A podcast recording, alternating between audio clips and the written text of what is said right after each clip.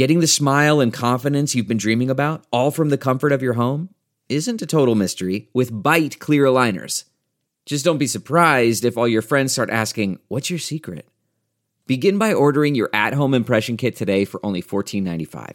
Byte clear aligners are doctor directed and delivered to your door. Treatment costs thousands less than braces, plus, they offer flexible financing, accept eligible insurance, and you can pay with your HSA FSA. Get 80% off your impression kit when you use code WONDERY at Byte.com. That's B-Y-T-E dot com. Start your confidence journey today with Byte. What's up, everybody? Welcome back to the Schmo Zone podcast. Today's episode is brought to you by Fusion CBD products. I love Fusion CBD products. I love using CBD in my recovery after all my workouts. This stuff is great. Hemp infused. This stuff is grown locally here in the United States, and I love using their stuff. Their CBD Intense Relief Rub, their Hydro Drops, which I put in my coffee in the morning. They have a cardio CBD energy mix, which you can use that before the workouts. Muscle and joint capsules that have turmeric in it mixed with CBD. It's great stuff. Check them out. FusionCBDProducts.com. Use the promo code SHMO to get 20% off. Let's start this show.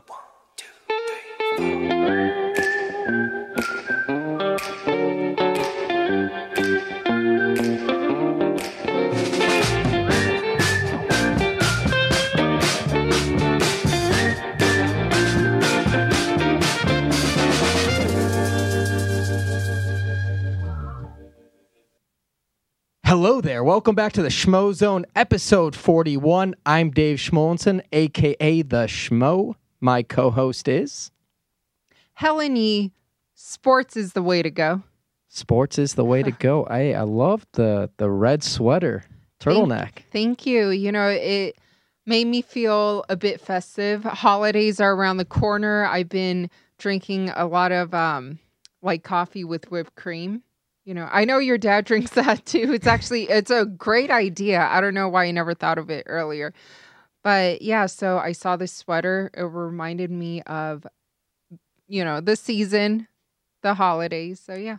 I know you have your eggnog too, but what is it with coffee with whipped cream? Why not just regular cream or milk or sugar like a normal person? What is it about whipped cream that you and my dad both like to use? Well, since your dad, I don't know if he came up with this idea himself, but I definitely was influenced and inspired by when we went to Arizona. And shout out to your dad, Harold, because I saw him do that. And I'm like, you know what? That's a great freaking idea, right? Just coffee, whipped cream.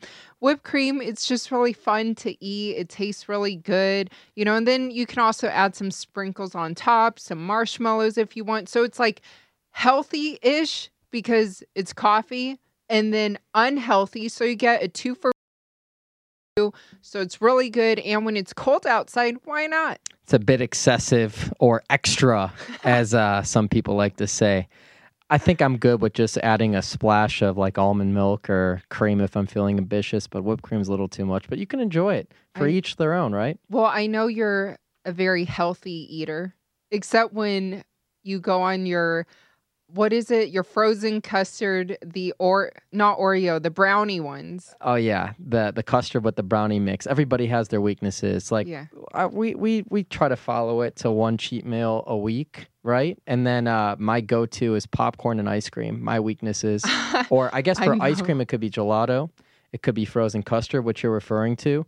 We might as well just shout them out here in Las Vegas, Nielsen's, because that's the frozen Yeah. custard you're talking about. They're vanilla with the the brownie bites in them. Oh my god, it's amazing. It's so good. How would you rank that though?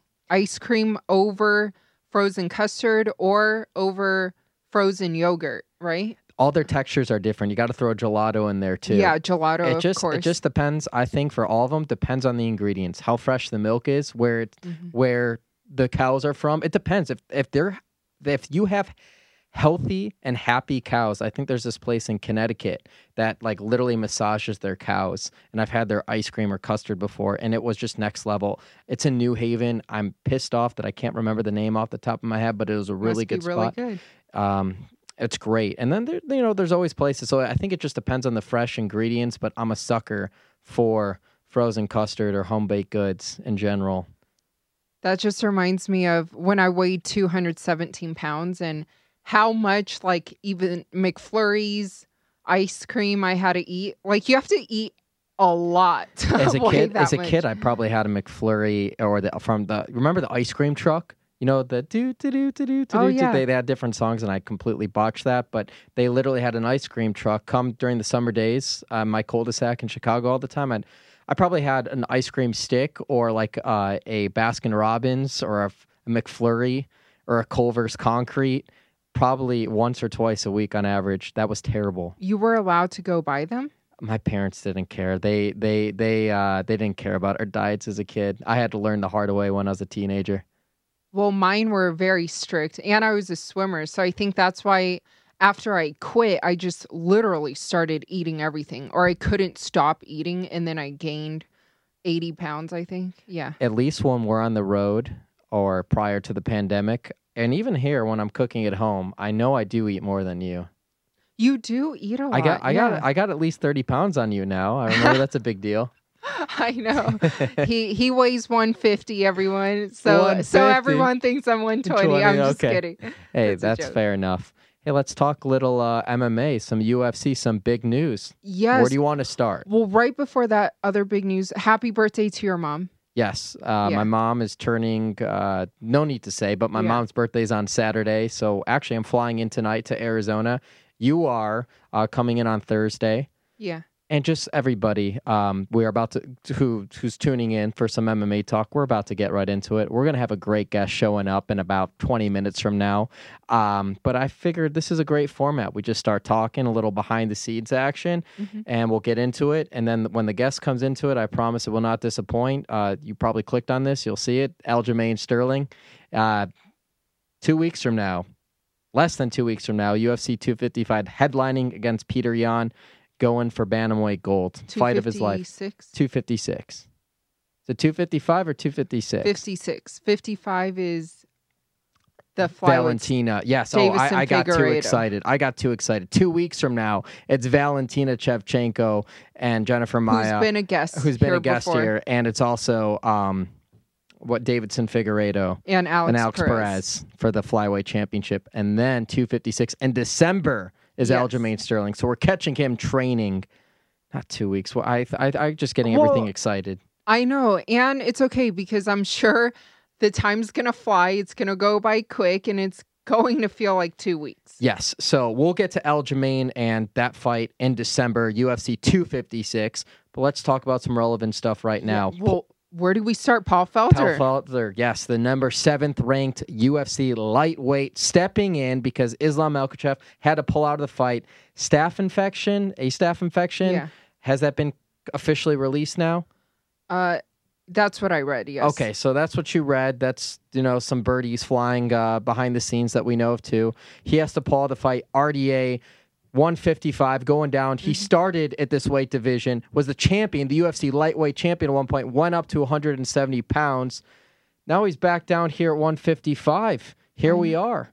I know, and I remember when I spoke to Coach Jason Parillo months ago, he told me that RDA was actually trying to get back down to 155. I think doing like a test cut or try to see uh, if he can get back down there. So it's pretty cool. I'm excited to see not only his return, but major props to Paul Felder, who's also been on this show before. Um, he was supposed to commentate that fight card. his versatility in such short amount of times is just incredible. And now, you know, he's been training for this Miami 70.3 half Ironman in March. And we saw him at Fight Island, just, you know, running in the early hours of the morning, swimming in the pool, looking for pointers from you for swimming, uh, biking. Not that they had real cycling bikes there to practice, but, you know, he still got on the bikes that were available and rode in the, the eight mile radius that we were trapped in and quarantine in to cover fights on Fight Island. But the guy's just a beast. He's an absolute savage, an animal, and he didn't have any other fight plans kind of lined up in the next couple of weeks. Sure, you heard him throw his name in the hat when Michael Chandler's on Fight Island, you know, a potential showdown with him. But when he he realized that Chandler wouldn't be in that top five, he's like, okay. Uh, he wanted to fight in that top five. Okay, well, I'm not top five. You know, I'll just kind of sit on the sidelines, see what's coming to me. And lo and behold, this opportunity amazing five days notice Exactly. And I think you also mentioned Michael Chandler, which I think at first, when that news broke that Islam would be out, people were thinking, why not Michael Chandler? But I know, and he also told you, right, that he has other plans. He says he has other plans, and you got to think of it from this perspective too. He just cut to 155. Let's That's not true. forget what happened when someone like Tony Ferguson cut to 155, and then a couple weeks later he's fighting Justin Gaethje at UFC 249. Uh, you know, I'm not saying they're the same guys or it's comparable, but like when you're cutting so much weight in short amount of times and it's going to have an effect on your body. Let's be real. It's the human anatomy. Cutting that much weight, you know, in a frequent amount of time, like it's going to have its toll. And you know, it's it's a lot to ask from. Everyone has their lives. Everyone has their families. Everyone's suffering through this pandemic to an extent. You're asking this guy to show up now on five days' notice when he's already been you know, going through a whole training camp pretty much when he left Bellator after he beat Benson Henderson and he's, you know, done his free agency. He was over there in Florida. He's lives in Tennessee. You know, he's going back and forth between camp and training at home and t- going to Abu Dhabi. And now you ask him this, like, it's unfair to pin it on him necessarily. And if he does have other plans, let's see what those other plans are. I'm sure it's going to be exciting. Exactly. Some other big news as well. Well, let's let's Yeah. continue on the Paul Felder thing though before we we go there. I wanted to to finish up on that. You know, it's interesting that I'm glad they're sticking this fight to 155. They're not making it a catch weight. They're not doing the schmo 165 pound weight division. Not doing welterweight at 170. No type of catch weight or anything like that. And I think that's huge, especially for RDA, because he's going to prove that he can get back to this weight. You know, he still has it in him. I'll never forget how good he fought a couple years ago too against like Robbie Lawler. Like that was a great Well, fight.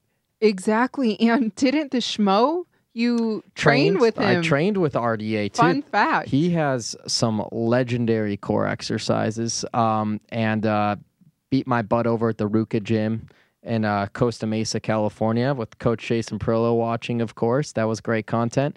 So RDA, I know has it in him. Uh, and with Paul Felder, um, like he's, I think he said this recently too, like uh, to in an ESPN interview that this is a, uh, a win-win situation for him. Like it doesn't hurt his stock; it can only help his stock no matter the result. And I kind of agree with him there too. It adds to his legendary status. He's already thinking about what life could be after fighting the UFC. He's a hell of a commentator right now, Yes. one of the best for sure that's out there, and especially in a short amount of time and now he's opening up his life to like triathlons and these endurance sports post fight. The guy has a good head on his shoulders, and Mm-hmm. the future is very bright for him. So that's how I wanted to end the Paul Felder segment. Great way to end it. Great. So, so what were you saying for the next topic you wanted to talk Well, about? there's so much that's going on because I do want to go over a few of the fights last weekend. Sorry, just spat on you. Okay. That- I- I- as the schmo, I spit on everybody pretty much, but at least that's what some of the people comment and say when I'm talking. Have any of the fighters told you, like when you spit on them by accident, and then after they're Only, like, only one I could think of actually. "Who?" Derrick Lewis that time in Oh. February. Oh. It was his first time meeting me. It was February what 2018 or last year, 2019? Oh, It was yes, 2000. almost two years ago, and we're at uh, uh, the Main uh, Street. Main Street Muay Thai. Muay Thai in Houston. Shout out to crew Bob Perez. Yes. Shout out to him, and uh, we sat down in the basement area where the weights are. We sat down on like uh, a box, uh, a jump box that you would for exercise, and we we did an interview, had an interview, and I, I spat on his arm. He he commented, he knew it. Oh was my funny, though. gosh, that is really funny. Yeah, Main Street Boxing Muay Thai, great gym down in Houston. Derrick Lewis has a fight this weekend, and I wish I could Two weekends. two week right. Yeah, We're- November twenty eighth. like, Yeah. oh my gosh, yeah, getting the dates, speeding them up in our minds because I think sometimes during this pandemic, every day starts to feel, Yes. you know, you lose track on what day it is. But I wish I could give him chicken feet again. Yeah, well, what's exciting about him, he's the best blue belt in the state of Texas, and he's getting his grappling Oh, yeah. on. And we can get into this too, but he's going to be competing in Submission Underground in December. Yes. Is it December? Yeah, So he's against Ver. Was it Werdum? Who was who was his opponent? You- Ryan you Bader. Ryan Bader, which is great because Ryan Bader, his wrestling accolades, his wrestling background, uh, champ, champ, former champ, champ, and Bellator. I mean, it's going to be an exciting fight. That Yeah. Shug fight, um, submission submission underground. Yes. We will get to that later on. If we don't get to that in the show, we'll talk about closer to I the day. I'm excited for that. But get back to what you were saying. Um, so yeah, Derrick Lewis is fighting November 28th against Curtis Blaydes. That's going to be an exciting Oh, fight yeah. because the winner of that fight is right in the conversation of the title picture. But we're still on standstill for Stipe and Ngannou, and then also that throws the monkey wrench in there. What about Jon Jones? I still am convinced Jon Jones is going to take at least one fight at heavyweight before we see him fight Izzy. If Izzy does fight Jan Blachowicz and beats Jan Blachowicz, there's a lot of ifs here. Yeah. Meanwhile, speaking of ifs and rewinding to last weekend's card, Glover Teixeira, Ageless. yeah, his his win over Thiago Santos amazing, and now it's like, okay, where does Glover stand? Because I think he definitely earned his title shot. He definitely has. And just put the 41 years of age aside. Just look at who he's beaten in these past few fights, this five fight winning streak, who he's gone through, mm-hmm. and how he's done it. It's just amazing. And it's like he's definitely hit this rebirth, the fountain of youth. It's funny because when the Schmo interviews uh, Manny Pacquiao, uh, the past two times I've interviewed him, we brought up the fountain of youth because Manny's in a very similar age, very similar situation where he's kind of had a resurgence in his boxing career, like Glover Teixeira has in his MMA career. But what I've also said too is if you look at Glover, he's taken shots. Like Thiago Santos hits hard. Okay, he's get taking shots and he's getting dropped. You know, he, he- against Anthony Smith too. I mean, that was an impressive win. Uh, he's taking shots from these guys, and he's got the chin to still withhold. Kane consciousness and then that grappling when they're on the ground. Glover Teixeira's jiu-jitsu, his grappling is amazing right now. It's always been, but like right now, it's truly standing out. And I propose this question: Who's got a better chin at over forty years old in combat sports than Glover? I mean, some people say Yoel Romero. I'll argue Yo- Yoel Yeah. Romero's neck, best neck in MMA, UFC, because that neck. I mean, if you want to connect what's strong, the head, the chin, the neck, whatever. We're getting little nitpicky here. I'm going to argue Yoel Rom- Romero's neck. God, that neck, it's amazing. How do you strengthen it? like It's that? amazing. And then everyone's going to say DC, Daniel Cormier. He does have an amazing chin, but I'm just going by, you know, the results, wins and losses here. And Glover's on five straight. Yeah, and they're all in their 40s, the ones you mentioned. It's like, is 40 the new 30? Uh, In many ways, with uh, the modern science, we've had Jeff Novitzky on this show. We talk Yeah. about these modern athletes, uh, bigger, stronger, faster. So I'm not I'm not opposed to Glover Teixeira getting that title shot, but then what do you do then with with Izzy? Do you just I want to see that weight- too. I mean- so it's hard. Would you be upset? I mean, here's a crazy idea too, but like, you know, if you do give Glover the fight with Jan, I'm curious to see what Izzy and Whittaker would look like look like at light heavyweight. It's a little crazy. It might not mean oh. anything. Do it at middleweight or light heavyweight. I don't care. Middleweight, fine. It actually means something. There's a belt on the line. But look, the only reason why I said the whole Whittaker thing just now is because I I want to see Izzy at a higher weight because inevitably I want to see Israel versus Jon Jones. I think that fight has potential to be the biggest fight in UFC history and a fight that doesn't involve Conor McGregor. Exactly. And hopefully it will go down at Allegiant Stadium. Hopefully by that time the fans and everything will be able to attend big events. But you mentioned Conor McGregor. Good so segue. yeah.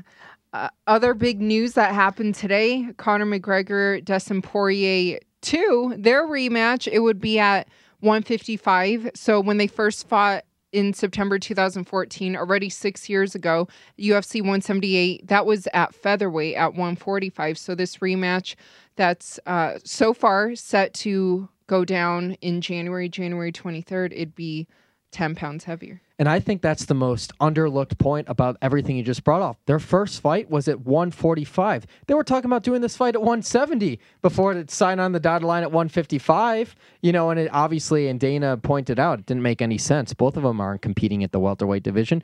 But that's a huge point. Look at, they're very close in age. I think Dustin Poirier is a year younger than Conor McGregor. I think Conor's 32, Dustin's 31. They're, they're in their primes right now. I would consider this their prime f- of their fighting career. And if you look at how much more both of these fighters have improved, you can make an argument to an extent that Dustin Poirier has improved more much, yes. in his relative career than Conor has from that point in their fighting career. You can make that argument. I can't wait for this fight because this fight you can have an argument. You couldn't have the argument when Conor beat Donald Cowboy Cerrone that okay, Conor's right there in the title title conversation. He's right there. We can talk about him next. You can make that argument with the Dustin Poirier. You can make that argument. But then you just look at the picture here, the title picture here. Does that just mean we have to see because now we have three three guys and one fight to make between Justin Gaethje, Tony Ferguson, and um, why am I my spacing out right here? Du- uh, Dustin uh, Justin Gaethje, Yeah. Tony Ferguson, Dustin. and who's the third one? what do you mean? who's Dustin, who's, who's Conor. Con- uh, so we have Conor fighting Dustin. yeah. We have Tony Ferguson, Michael Chandler, Well, and potentially, but and Justin Gaethje. Gosh, I sorry, wait, it took I me thought so you long. said Justin That's Gaethje. that's right. So there's one fight to make, and there's three guys. There's Michael Chandler, there's Tony Ferguson, and there's Yeah. Justin Gaethje. Who fights who in those three? Because one guy's going to be left out. True. God, I hate for that one person to be left out to be Tony Ferguson I know. for for all he's done for this company for for stepping up and still fighting Justin Gaethje 249 he could have waited for Khabib if he wanted to like he had earned that to an extent he definitely has so if the three guys I just mentioned it took me forever so I apologize for those listening and you, watching you just confused me though. I did I'm sorry but Tony Ferguson again just to clarify for the audience Tony Ferguson Michael Chandler Justin Gaethje there's three guys right there only two can fight yeah. Well, Tony and Justin already fought. True. So what does that mean? Chandler. If we wouldn't see that. So what does that mean? Does it Michael Chandler, Tony Ferguson? Is it Michael Chandler, Justin Gaethje, and you leave Tony Ferguson out? Is it Tony Ferguson, Michael Chandler? Those are your options right there. Also, we have to bring up a dark horse, Charles Oliveira, And I'm glad you just brought that up because, yeah, he is deserving to be yeah, in that four he, he's on a freaking hot win streak. I know he's ranked below Dan Hooker, who is coming off that loss over Dustin Poirier, but Dan Hooker's still, you know, one of the top lightweights in the world. So we can't leave out Dan Hooker. But I think just that top six, and because Paul Felder's ranked number seven and he's fighting this weekend RDA. But so now I'm just looking at that top six and the Charles Oliveira, which I, I feel sometimes does get left out. And I'm glad you brought up his name because that's exactly where I want to take this. It's not three guys, it's four guys. I think that's it. And however you want to match it, and obviously we don't have to see Tony Ferguson right away fight Justin Gaethje next, but those four guys throw in Charles Oliveira, you got Michael Chandler, Tony Ferguson, Justin Gaethje. That's the matchups. You got to get those guys to overlap. And however you want to pick it stylistically, let the matchmaker, Sean Shelby, make it happen. But if you look at how to move this division forward, there it is. But then we throw in a dark horse. Ali I know. tweeted 30 and 0 today. There's some gamesmanship into that. What are you thinking? I'm thinking this every single time there's been a big fight, a big fight announcement uh, to be made, or uh, one someone's having their night. Conor McGregor's been tweeting something, trying to put some spotlight on himself. When it was Izzy's big night against Costa, he tweeted something out just to put something relative into perspective. Well, today the big fight announcement was made January 23rd. Poirier, um, McGregor 2. How do you steal some thunder from that? You get Ali tweeting 30 and 0. Khabib's coming back. Isn't that also what Dana mentioned a few weeks He ago? He did mention he was talking to him, and then then he was talking to an outlet in Russia, RT Sport maybe, or somewhere somewhere in Russia, where he was saying, "No, no, I, I'm done. 29 and 0." There's gonna we're gonna have mixed feelings. We're gonna have sorry mixed signals throughout this to the next couple weeks, couple months, and rightfully so. There's so much at play. We just talked about fights to be made. It could be one of those guys. We talked that there could be potential with GSP. You know, that's still there there are so many good options. There's so many amazing fights. You know, money's there. Put that to the side. Legacy's here. So many fights can be made for an amazing, amazing legacy of 30 and 0, and so many of uh, these potential outcomes. Then you can start. You know how I, I put the GOAT conversation to 29 and 0? I'm like, look, you know, so on and so forth. Depending on who Khabib fights for this 30th fight and wins in this 30th fight, that could really, really change the stock of the conversation of the greatest of all time. Exactly. Man, that makes me excited for 2021 because I feel a lot of big things cooking. And one of the big things too. The return of the Ultimate Fighter. I also spoke to Colby Covington's head coach, head coach of MMA Masters, Daniel Valverde, yesterday. And he told me he would love to see Colby coach the Ultimate Fighter alongside, of course, Jorge Masvidal. And that's what I pitched to Stevo the other night too. And Stevo, shout out to him, the legend, man. Great Uh, interview. Thank you, thank you. Second time. Uh, Stevo crashed the uh, the media tent. He was he was watching. He was a media member. He was a media member, so I'm like, look, we got to get the Schmo and Steve O back together. I asked him about that because I know he's close with Jorge Masvidal. I think Jorge Masvidal gave him cauliflower ear. I think there was a stunt where he was giving him cauliflower ear. That night I interviewed him in uh in Does here he in Vegas. still have cauliflower? I didn't see it. I was actually paying attention to it. He did not have it from what I noticed. But I said that to him. I'm like, you know, as the schmo, I pitched that to him. I said, how about Colby Covington and um, Masvidal for the Ultimate Fighter? Look, that would be freaking fun. That's high drama. That's Yeah, great content and great high drama. fighters too. And you say, oh, there's no championship belt on the line. Bullshit. The BMF title.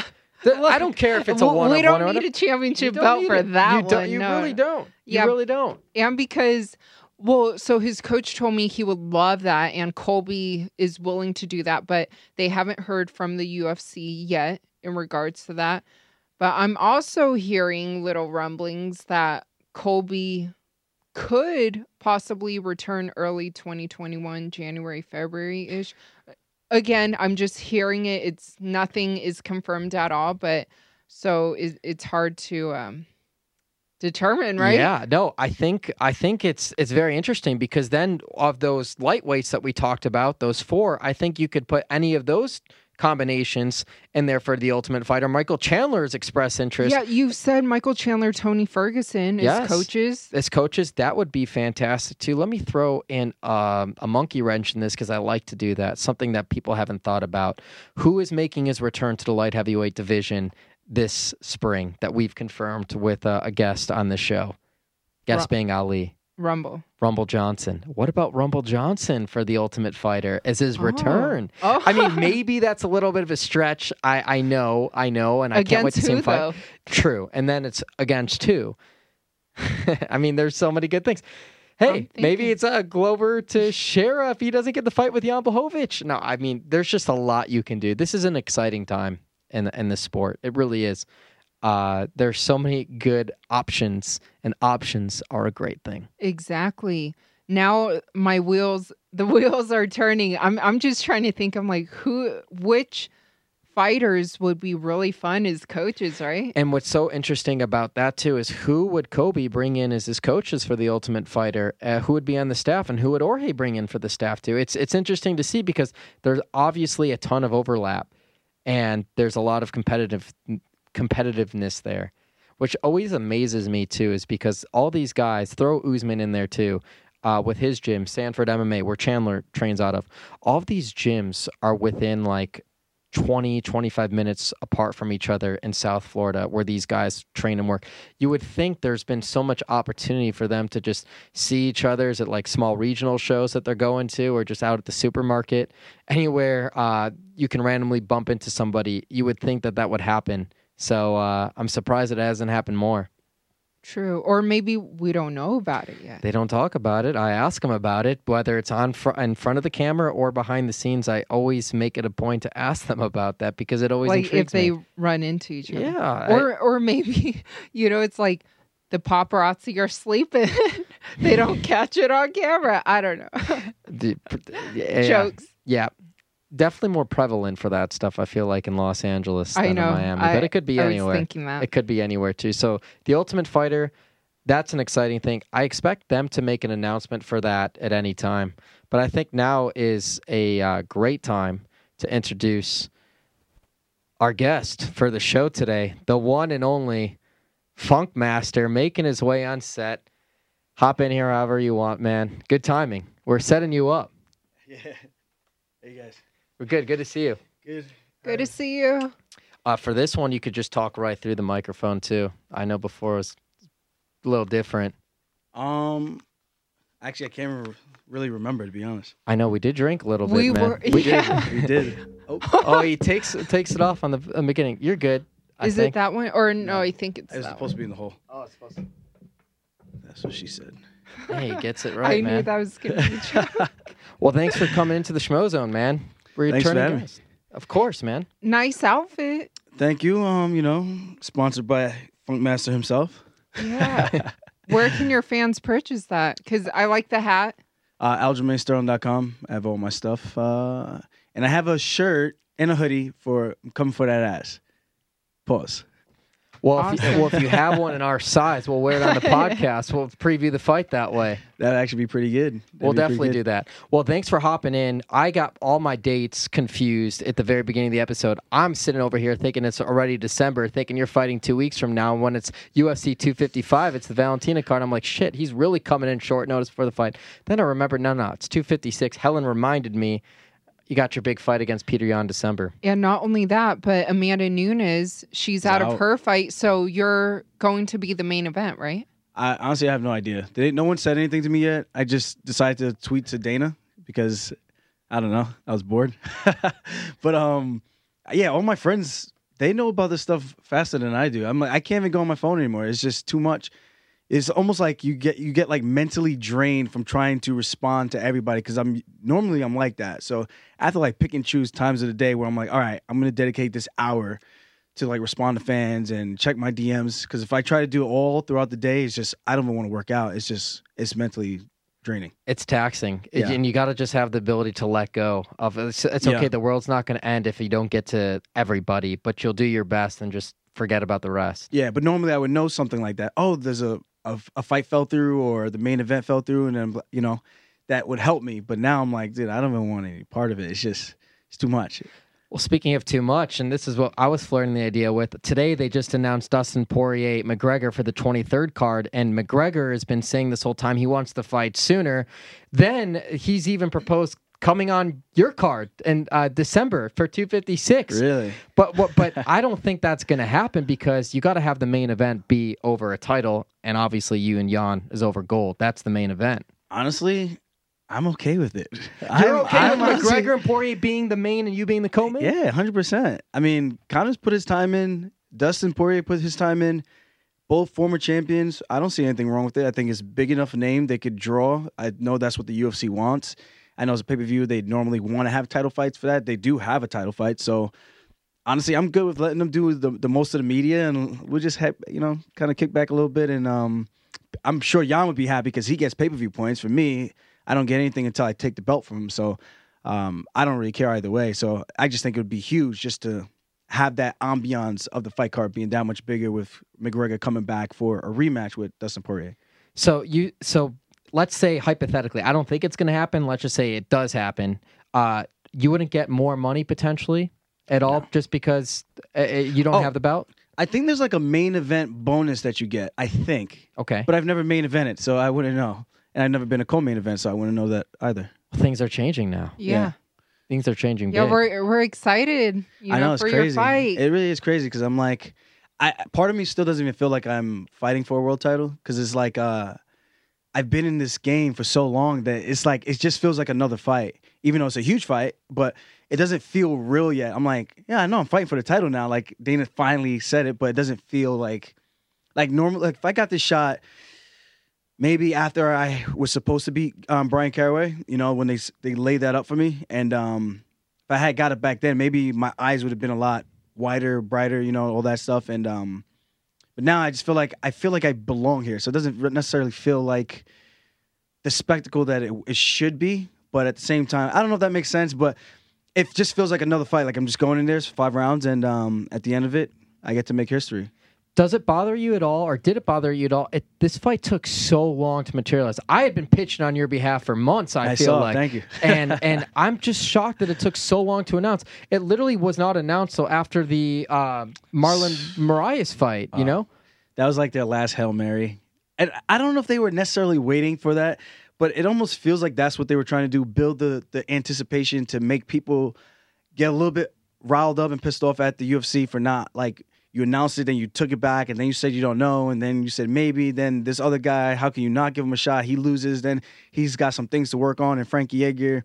It's just been a whole lot of obstacles for me to jump through, and um, I think my skill set shined through the way I beat Corey Sandhagen, who just came off of ridiculous performance over someone who knocked me out three years ago. You know, so um, I think that shows leaps and bounds my mental space back then, where it's at now, how deep this division is, and how good everybody can be on any given night. So I think um, me putting in that work beforehand, I think it kind of just solidified it, just based on the, everyone else's performances. You had Aldo, you had Dominick Cruz. He did not look good. You had Aldo, who looked okay for like the first three, four minutes, and after that, he really just kind of just started to go downhill in that fight with Yan, and Yan just kept picking up speed. And then you have um, Marlon, who I was always skeptical about because I always felt like he was a first round fighter, and outside of that, you know, if he didn't catch you in the first round, he was going to be in some trouble. And I think we got to see that as well. And um, I think the cream rises to the top, you know. And I, I, I think myself,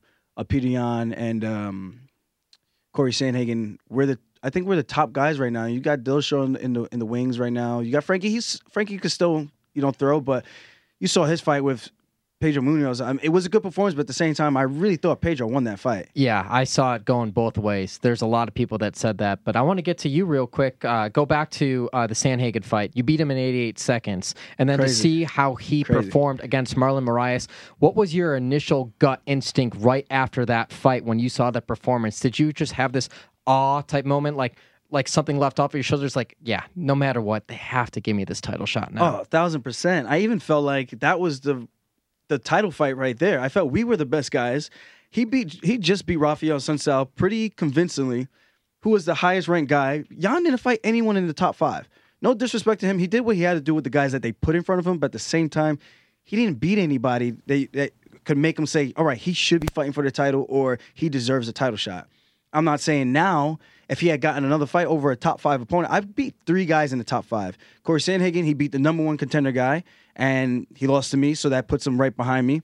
And then you have Petr Yan, whose biggest win to date before Aldo was Urijah Faber. And no disrespect to him, but his best days are definitely behind him. You know, a young Urijah Faber walks through some of those punches and can at least drag him down to the floor to make that fight a little bit more interesting. Um, I'm not saying a prime Faber beats him, but I'm just saying I think times has definitely changed, and um, I, I think that fight between Sandhagen and I were was definitely the the real title fight for the uncrowned champ, and uh, Yan versus Aldo. I mean, he's coming off of a loss. You do him into a title fight, Dana. Like I don't even understand that. You know, you're setting a new president for anything. You know, it's the UFC's organization. They're going to do what they want to do. So um, when I won, I thought that was definitely it, and I knew if Sandhagen had won that night, he would have gotten the shot, no questions asked, because he's the new shiny thing that the UFC wanted to push, and I've been that shiny thing before, so I know what that's like um, with all that pressure. And I think uh, he kind of ran into a bit of an obstacle, the same way I went, ran into a, a bit of an obstacle taking a short notice fight with Marlon Moraes, and um, I think he's as as you've seen, he's he's gonna come back better, you know. And, and that just goes to show how good this division is. So I, I'm excited, man. I'm excited. It's exciting times for everybody. But in many ways, are you more um, glad that you're getting that title shot now as opposed to years ago? in hindsight, it's 2020. I think I'm definitely a lot better. I don't think I overreact to strikes coming my way defensively the way I used to. Um, I used to step back a ton, and there would be really no space to counter because I was just so far gone. Now I'm, I'm sliding out of the way where I can counter strike. Um, I can slip in for my takedowns a little bit more efficiently, and um, I just think I'm a little bit more educated, a little bit more poised, and I understand distance. I understand timing. I understand where my headspace needs to be, which Sandhagen t- um, touched on, talking about how he approached the fight with me. And I've been there. I've been there with Marlon. It was almost the exact same thing he described. I felt that exact same feeling when I made that walk. It didn't feel like I had any nerves or anything. And it was just like a practice and just wasn't a good night, you know? So uh, I think I got more time to develop. I could have used the money back then, you know, fighting for the title earlier. So that's always like you know in the back of my mind but at the same time uh having this one opportunity you never know how many of them you're going to get so i think now is the time where i have the best chance of seizing it in comparison to where my skill set was a couple years ago after you beat Sandhagen, shortly after you became a homeowner here in Las Vegas, Yeah. you're a Las Vegas uh, resident, or soon to be if it's not official yet. I voted here. You voted here. He is a officially a. Las Vegas resident. But you're also going back a little bit to New York, Yes. and you're training at um, Serra-Longo, right? Or For um, sure. Yeah. Where uh, have you thought about this yet? Has it been official? Who's going to be in your corner for this upcoming fight? Because uh, I know this is a big time decision for you, man. Yeah, I've gotten I've gotten a lot of questions about this. People think I kind of like abandoned my team, which I definitely did not do. Uh, so I got to speak to the UFC brass, and we got to figure everything out. So here's my situation: when I fought Sandhagen, the coronavirus was still kind of in a high peak, I guess, with everyone being scared, and um, you know that's just the way I describe it because I, whatever. I have my own thoughts, but um, We all do. yeah, and everyone hates me for it because I voice my opinion. But at the end of the day, you have an opinion. I do too. Yours doesn't always, whatever. Um, so Sandhagen, you could only train at the fighter hotel because I didn't have a house. You could only train with the people that's going to be in your corner. So for me to lose weight, I don't necessarily always hit pads with Ray. I hit like every so once in a while. And for that training camp, I did all my training in Al's garage. And I might have snuck into the gym, I think, four times. And one time was for the UFC countdown that did that they didn't even air, which pissed me off. I was like, well, that's just a slap in the face, but it was pretty good footage- footage, I think. Um, so having Ray, having Matt, and having Al, Al's knees were still jacked. Ray's obviously a lot bigger than me. Again, I don't hit pads to lose weight. I'm a pretty big bantamweight to cut weight, and then Matt's not really my size, and he's not the the stature of a, a Corey Sandhagen, who's 5'10", very very skinny. You know, so in terms of having the ideal fight week, it didn't make a ton of sense for them to come out, and they weren't there for the entire training camp. You know, so uh, I would send them the sparring, they would get to watch, they would send me back tips and notes and stuff. We'd talk on the phone, but that was pretty much it. So now at this time, now that I have a house, I spoke to them about the same thing because that was my number one concern. For me to cut weight, it's a it's a task, man. I I walk around 165, 170 when I'm not cutting weight, when I'm not training, so I can get pretty heavy, and I'm pretty lean. So when I get down, it has to be very particular how I get my weight down, and I don't hit pads to do it. I don't run on the treadmill for one two hours like some of these other guys. I think that's just absolutely crazy, and you just you like you're just fatiguing your muscles even further than they've been depleted already. So I do mine in a, completely different way. I've been doing it my entire career, and now that I have the house, I can quarantine at my house. I can have my coaches and training partners that I'm going to be using like strictly just those specific bodies. And then during the fight week, um, same thing. And then Friday we have the quarantine at the fighter hotel. So all the work is going to be done. So this actually works out where I can get the best of both worlds. I can have the training partners that I need to still mimic Yan, still get the right things to dial in the fight, the last few days of preparation, and um, I can still have my coaches in the corner. So who's going to be your four coaches in the corner? So I'm right now. I'm thinking Matt, Ray, and uh, I, I want to have Eric in there too. And the fourth one is still up for discussion because I want to make sure that fourth person is going to be someone I can still move with on the day of the fight. You know, so I still have to do my morning shakeout and I have to do my warm up before we make the walk. So I just want to make sure I'm giving myself the best opportunity to win. And it, it's kind of weird, you know, because most people they leave their gym when they lose. You know, you know, you're seeing someone. I'm not necessarily leaving my gym, but I am making a transition. You know, moving out of state so that one financial reasons, two my future, and uh, three just to get a different look. You know, it's it's good to get a different shakeup compared to doing the same thing over and over and over. So that's been huge for me. And sure, when you made this decision too, like with this pandemic, there's such so, such an unknown, and what's going on in New York is very different than what's going on in Las Vegas. Very. This is like literally the fight capital of the world, not in Abu Dhabi. Necess- If it's if it's Abu Dhabi Fight Island, it's here. It's one of the two. It's one A, one B. So you you're pi picking a decision based off of your best future outcomes. Yeah, for sure. And um, New York is not open. You know, gyms are still closed, like MMA gyms, and uh, regular gyms are open at like 33% capacity, which is such a weird. It's so weird. It, it I don't know. I just I can't make sense out of this whole thing because you can eat outside. You don't have to wear your mask, but you can eat outside because it's getting cold in New York. Right. But now they got these tents, so you can eat outside in the tent without. It, it's it's just the rules make no sense, The- and it's almost like you're insulting everyone's intelligence by pretending we're being safer. It's, It's- so ridiculous. I I just uh, that's we've talked about this before. It's like uh, there's so many people that are just making up rules on the fly. Everyone adulthood adulthood is literally pretending and faking it until you and acting like you have all the answers when you clearly don't. What gets me is when you see people driving their cars with the masks when it makes no sense. Um, like I, I get the safety That of drives it. me nuts. I, I get Yeah. the premise of everything, and I and I'm truly for it. But when you start creating a double standard and making up rules, like you know, you have when you sit down, you can take your mask off, when you're eating or drinking and stuff like that. It's like, and then you set this double standard for it. It, it makes no sense. So Yeah. I, I I feel you on that. I totally feel you on yeah, that. I was attacked for saying that make masks optional. I think if you're a business owner and you want to make it optional, you should have that right. You know, I'm not saying masks don't work. I'm not an anti-masker as they call me. I'm like, I'm not saying masks don't work. That's You saw what Bryce Mitchell said in his post fight Yeah. press conference. I conference. think you should at least have the option, and I think that's very fair for people to say and to try to say that no one's you're you're a fighter, you're dumb because you get hit in the head. I'm like, I'm I'm college educated. I'm pretty sure a lot of these knuckleheads out there don't know anything. And I don't know if you guys watched the, the movie Venom. I'm a big Marvel. Um, I did. I Yeah. did see Venom. and you know how it's like a little amoeba or whatever it is, and it's crawling on the floor, and then it jumps on you. I, Yep. People are acting like Yeah.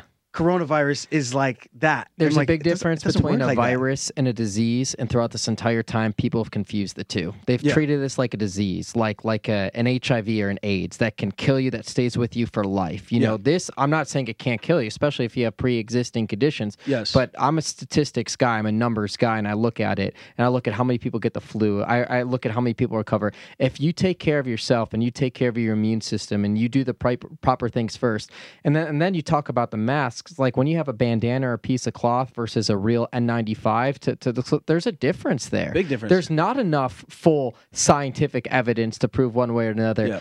We were talking to a fighter that I think it was uh, Walt Harris. Walt Okay. Harris, who had the coronavirus, his family, My girlfriend had it. and your girlfriend had, and you lived with them. You were in the I same. slept in the bed with her Yes. for about three, four nights. Yes. Helped her do a lot of things for, for those days. And I just took my antibody test um, last week.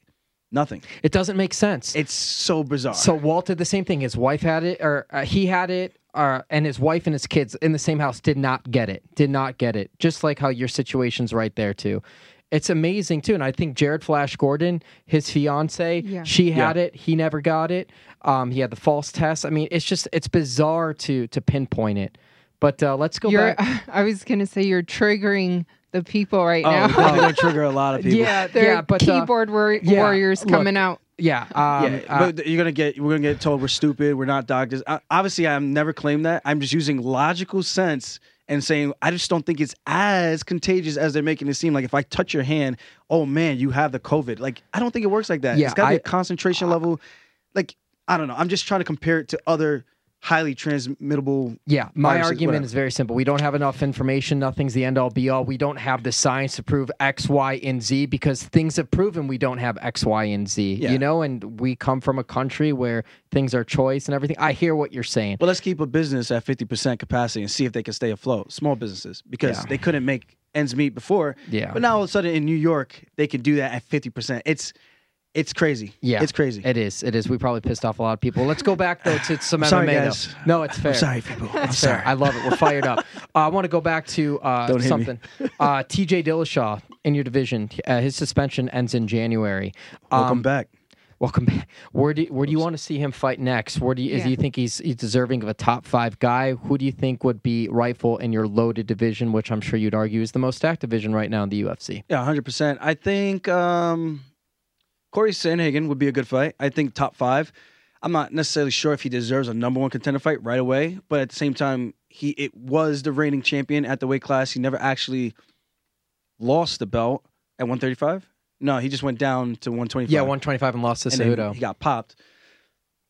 But there is a lot of speculation that um, where there's smoke, there's fire, and I still always go back to that interview conference um, thing that they had with between him and Cody Garbrandt. And Cody Garbrandt at the conference said aloud to everybody, "Hey, you showed everyone how it's done. You showed everyone how to do it.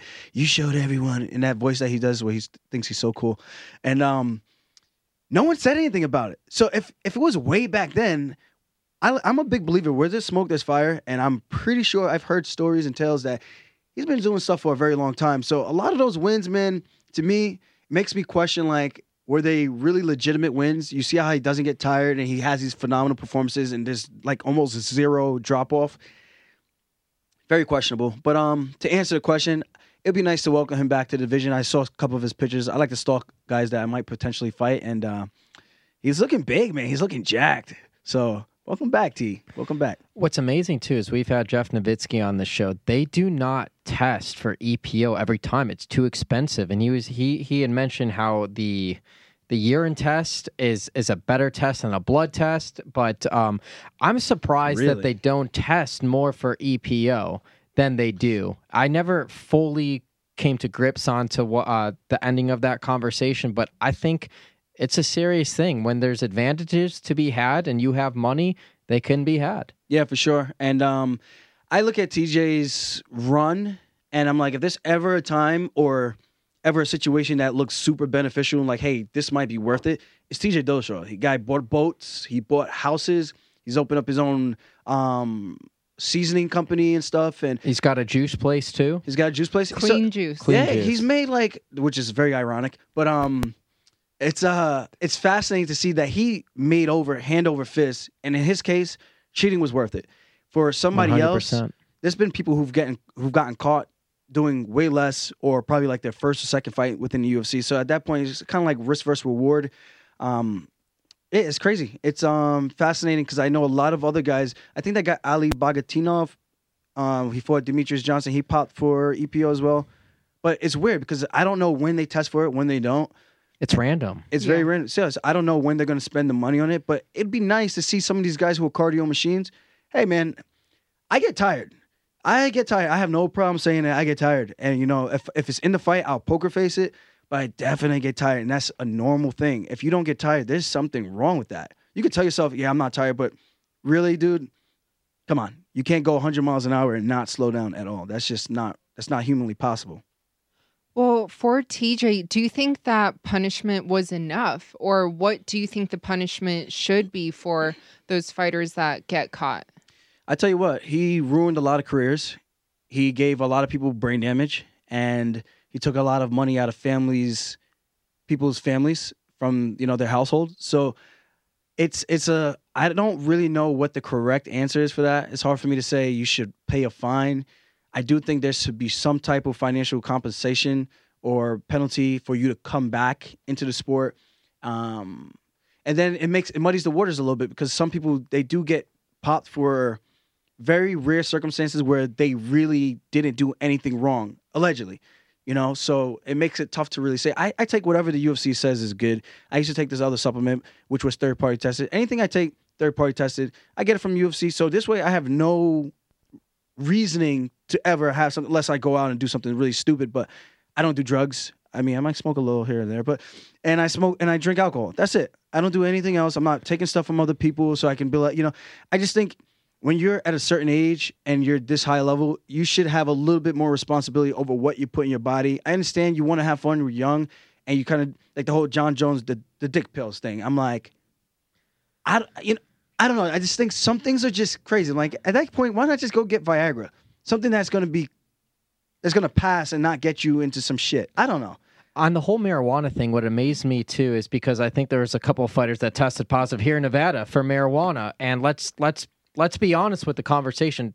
Getting high, smoking marijuana, taking marijuana is so much better for your body than the painkillers and everything like that. Like if you're Brett Favre and you're popping painkillers before every football game versus being stoned, I mean, there's going to be a huge difference in what it does to your body. But what amazes me, what Dana had said is we can't have fighters showing up high to a fight. That was kind of his Yeah. response. Do you think there are fighters that actually go into the octagon Dude, I know people that smoke every day. They come to training high. They spar high. It's it's fascinating. So it, could be a psychological advantage for them in particular, not Mm. for me. I don't think one size one shoe fits all. I just think uh, it depends on the individual. But I do think there are some people who are ballsy enough to smoke before competition. I just I don't know. That's just that's what they do. If it whatever floats your boat. But is that even an advantage? not for me. For other people, I see them be able to slow down time. They're able, they the the nerves calm down. They can relax a little bit. They see clearer. They can think better and process the moves and situation better. I think it's dangerous as fuck. Like people swinging haymakers at me. Uh, I like to see that in real time speed, not thinking it's slower and then it's like, oh shit, I got cracked and I'm waking up. You know, so I don't know. I think everyone is different. Everyone is super different. But I agree with Dan. I don't think people should be in the cage. I don't think there's enough data to show like, hey man, this is beneficial or this could be very dangerous for you to show up to the octagon stoned. Yeah, I just wonder if those tests were correlated to like right after competition. Like they took them, they tested them, and they they were they were high right after competition, meaning they were they were stoned inside the octagon. Yeah. Interesting. But I think like what you mentioned, it is all mental, right? Yeah, Like I if think you so. whatever you want to believe. Yeah, if it works for you. I know people say they can work and do a ton of work all day long, smoking weed. And I'm like, dude, if I do work, if I smoke and try to do work, that's it. My day is done. I don't have any there is no work to be done. My day is KO'd. Like that's that's a day just gone to the wind, you know? So um I can actually drink a beer, one, two, and actually get work done. Like I said, everyone is different. I see people who can sit down, smoke their weed, and they could super impressive. Super impressive. I can't fun- I don't function like that. Excellent. So it might work. I don't know. It might work. Ah, good stuff. Uh, any final thoughts, Funkmaster? Get you uh, final notes. December twelfth. Yeah. December 12th. Yeah, and how do you envision that fight playing out? Yes, that's a good way. You know, it's kind of like the Corey Sandhagen fight. I did visualize a lot of different ways that fight could have went, and I made up my mind that that's how I want the fight to go the day of the fight. And I just told the guys in the ba- in the morning, I said, you know what, I'm just gonna go right at him, take him down, and just see what happens. I'm gonna see if I get him down, great. If I don't, then we're standing up and we're fighting for a bit. You know, so um, I don't know if that's necessarily gonna be my approach with this one for Yan, but I do think to be in his face, make him respect that I do have some punching power because he thinks he's just gonna walk through my shots. I think that's what he honestly thinks. Um, I posted something on Twitter and he, his response was, "You won't be able to hurt me" or something like that. I'm gonna your shots won't hurt me. When I hit you, I'm gonna hurt you. I'm like, that may be true. You do put all your body weight into your punches, and I did make sure I pointed out. I was like, if you throw your punches where you're falling over, like you've done in your past, that's gonna be a huge advantage for me. So I, I'll be looking forward to seeing his approach, and I think it's going to be more of a chess match and just seeing who decides to make that mistake first. If he overcommits, he's going to be on his ass, or he's going to be on against the cage. Um, I might have to Kamaru Usman him, break his toes a little bit, eventually take him down, and uh, I think, I think it's going to be a battle of attrition. I don't see him breaking. I don't see him quitting. And uh, if I do get him in a submission, I don't see him tapping. I can see him going to sleep as well. Excellent. Well said. Well said. This is episode 41 of the Schmozone podcast. We are out.